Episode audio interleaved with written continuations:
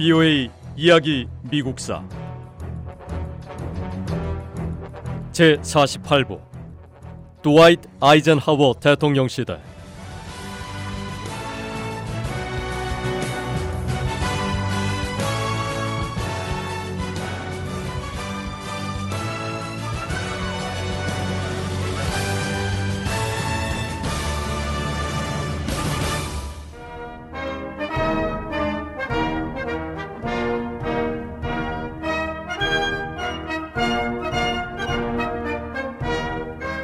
(1953년 1월) 드와이트 아이젠하워 대통령이 취임 선서를 마치고 미국의 제34대 대통령이 됐습니다.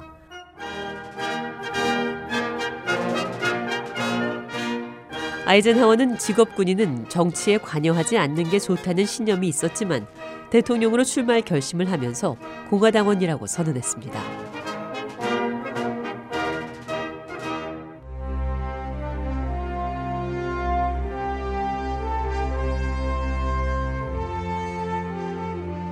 제2차 세계대전의 영웅인 아이젠하워가 대통령 선거에 출마하자 미국인들은 I like Ike를 외치며 환호했습니다. 미국인 유권자들은 어려운 상황에도 흔들리지 않고 언제나 침착한 모습을 보이는 아이젠하워를 좋아했습니다. 1952년 대통령 선거에서 드와이트 아이젠하워 후보는 역대 미국 대통령 후보 가운데 가장 많은 표를 얻으며 미 합중국의 대통령이 됐습니다.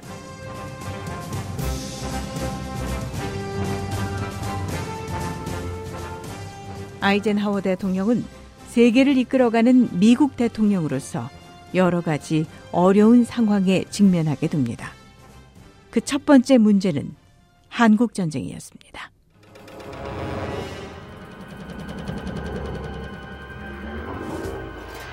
드와이트 아이젠하워 대통령이 직무를 시작했을 때 직면했던 가장 큰 문제는 한반도에서 지속되는 전쟁 상황이었습니다. 미국에서 대통령 선거가 있었던 1952년 11월 이때 한반도에서는 남한과 북한이 전쟁을 벌이고 있었고 미국은 이미 2년 넘게 유엔의 약 20개 다른 유엔 회원국들 군대와 전쟁 장비, 의료 용품 등을 지원하며 남한을 도왔습니다.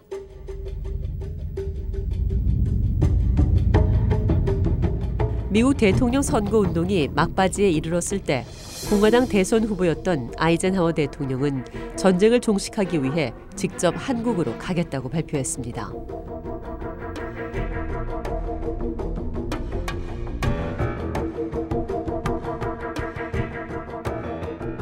아이젠하워 대통령은 선거운동 막바지에 한국 전쟁 종식을 약속하며 한국 방문을 선거 공약으로 내세웠습니다.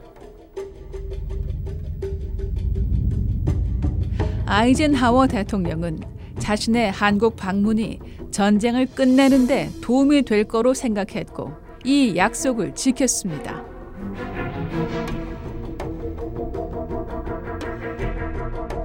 아이젠하워 대통령은 대선에서 승리한 뒤 취임식이 있기 전에 한국을 방문했습니다.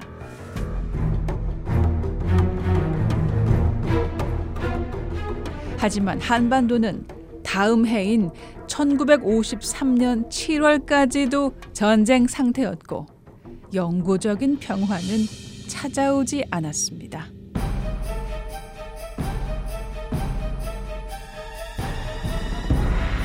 한국 전쟁은 북한군이 남한을 침공하면서 시작됐습니다. 남한과 북한 모두 한반도 전체를 통제해야 한다고 믿었고 한반도에서 통일을 이루겠다는 강력한 꿈이 있었습니다.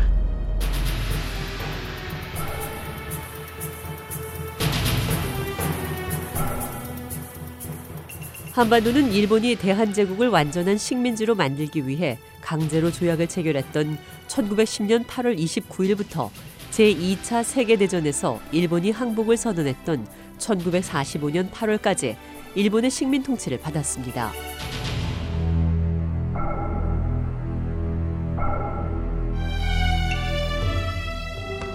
제2차 세계대전이 끝날 무렵 연합국 협정에 따라 소련군은 북한을 점령했습니다. 연합국은 일본의 항복을 받아들였고 일본의 군사 정부를 세웠습니다. 미군 역시 일본의 통치에서 벗어난 남한에 군사 정부를 세웠습니다.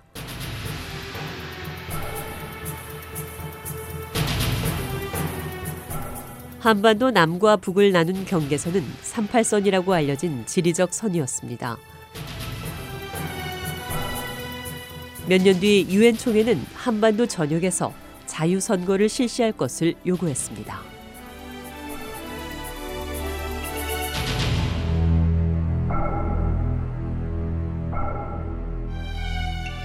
(1948년 5월 10일) 대한민국은 최초로 총선거를 실시했습니다. 국민의 직접 투표로 선출된 국회의원들로 초대 국회인 대한민국 재헌국회를 구성했고 1948년 8월 15일 남한 단독 정부인 대한민국 정부를 수립했습니다.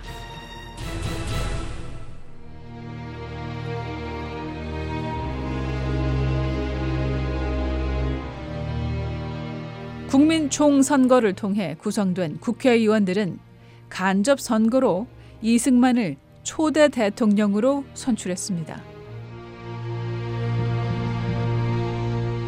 하지만 한반도 38선 넘어 북한을 지배하고 있는 소련은 자유 선거를 실시하라는 유엔의 요구를 받아들이지 않았고 유엔 선거 관리들의 북한 입국을 거부했습니다.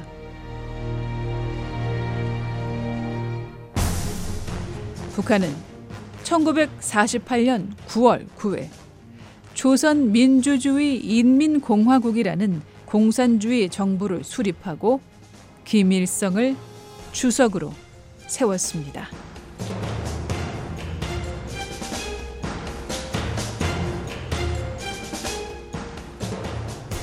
제2차 세계대전이 끝나고 5년 뒤 미 합중국은 한국에 주둔한 미군 대부분을 철수시켰습니다.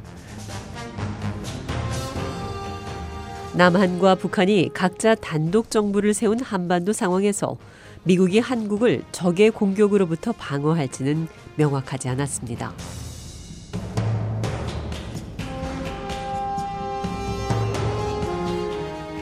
한국은 군대를 보유하고 있었습니다.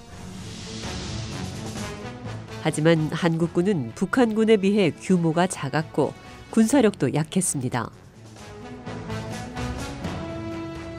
북한은 이때가 바로 한국을 침공하기에 가장 좋은 시기라고 판단했습니다.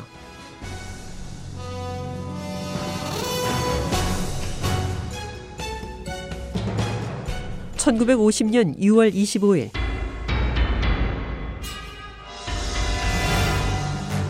북한군이 38선을 넘어 한국을 공격했습니다.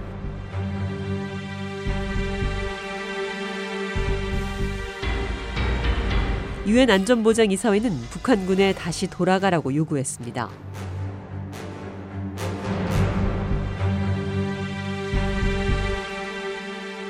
북한이 한국을 침공하면서 한반도에서 전쟁이 시작됐습니다.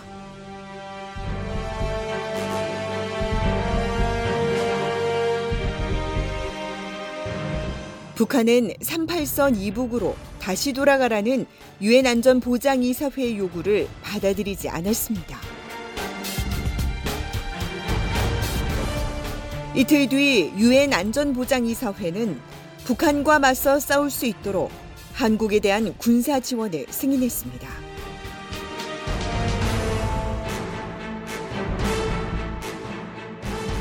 유엔 주재 소련 대사는 한국 지원 결정이 나온 이날 회의를 거부하고 불참했습니다. BOA 이야기 미국사 이 내용은 다음 시간에 계속됩니다.